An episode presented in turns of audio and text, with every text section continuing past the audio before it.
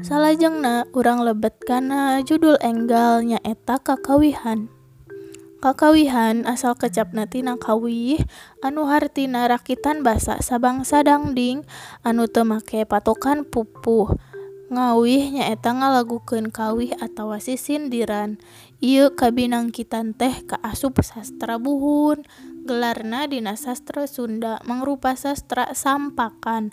Tapi nu boga kakawihan teh lain ngan ukur urang sunda wae, unggal salerna bangsa oge miboga kakawihan sewang-sewangan. Kakawihan kaasup kana sastra lisan, sumebarna tatalepa sacara turun-temurun di lingkungan masyarakat. Kukituna kakawihan sering disebut sastra balarea. Kakawihan lain ngan saukur dipake bari ulin tapi oge osok dipake bari digawe. Kusumadinata tahun 1885 merek keterangan ngenaan kawih nyaeta sekar sarwajeng tembang sarwajeng kawih. Ia ayah dua rupa.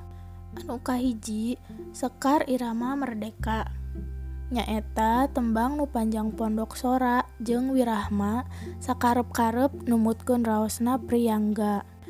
Numutkeun ka ngenahan nu nembang kayaning tembang buhun rancag tembang buhun raehan beluk kakawen suluk tembang cianjuran tembang ciawian kakawihan dongeng. Anu salajengna nuka dua nyaeta sekar tandak.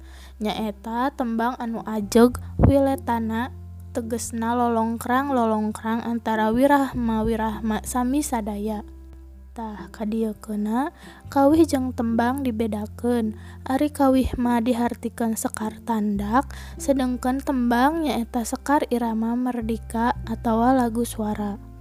Kiwari kakawihan dihartikan lagu-lagu nusok dinyanyikan ku barudak bari ulin tapi kak sakapeng sok disebut kakawihan barudak atawa kaulinan barudak. Wibisana nyebutkeun lagu rakyat hartina lagu jeung lirikna geus baku, sipatna anonim jeung nyebar ti jaman baheula. Lagu ngawih saperti Polostomo, Pacul Goang, Kadewan, jeung sajabana. Salajengna kamekaran kakawihan. Kakawihan robah luyu jeung kahirupan masyarakat. Nurutkeun kalungguhanna. Kakawihan bisa dipasing-pasing jadi dua golongan nyaeta kakawihan pikeun kaulinan jeung kakawihan pikeun digawe.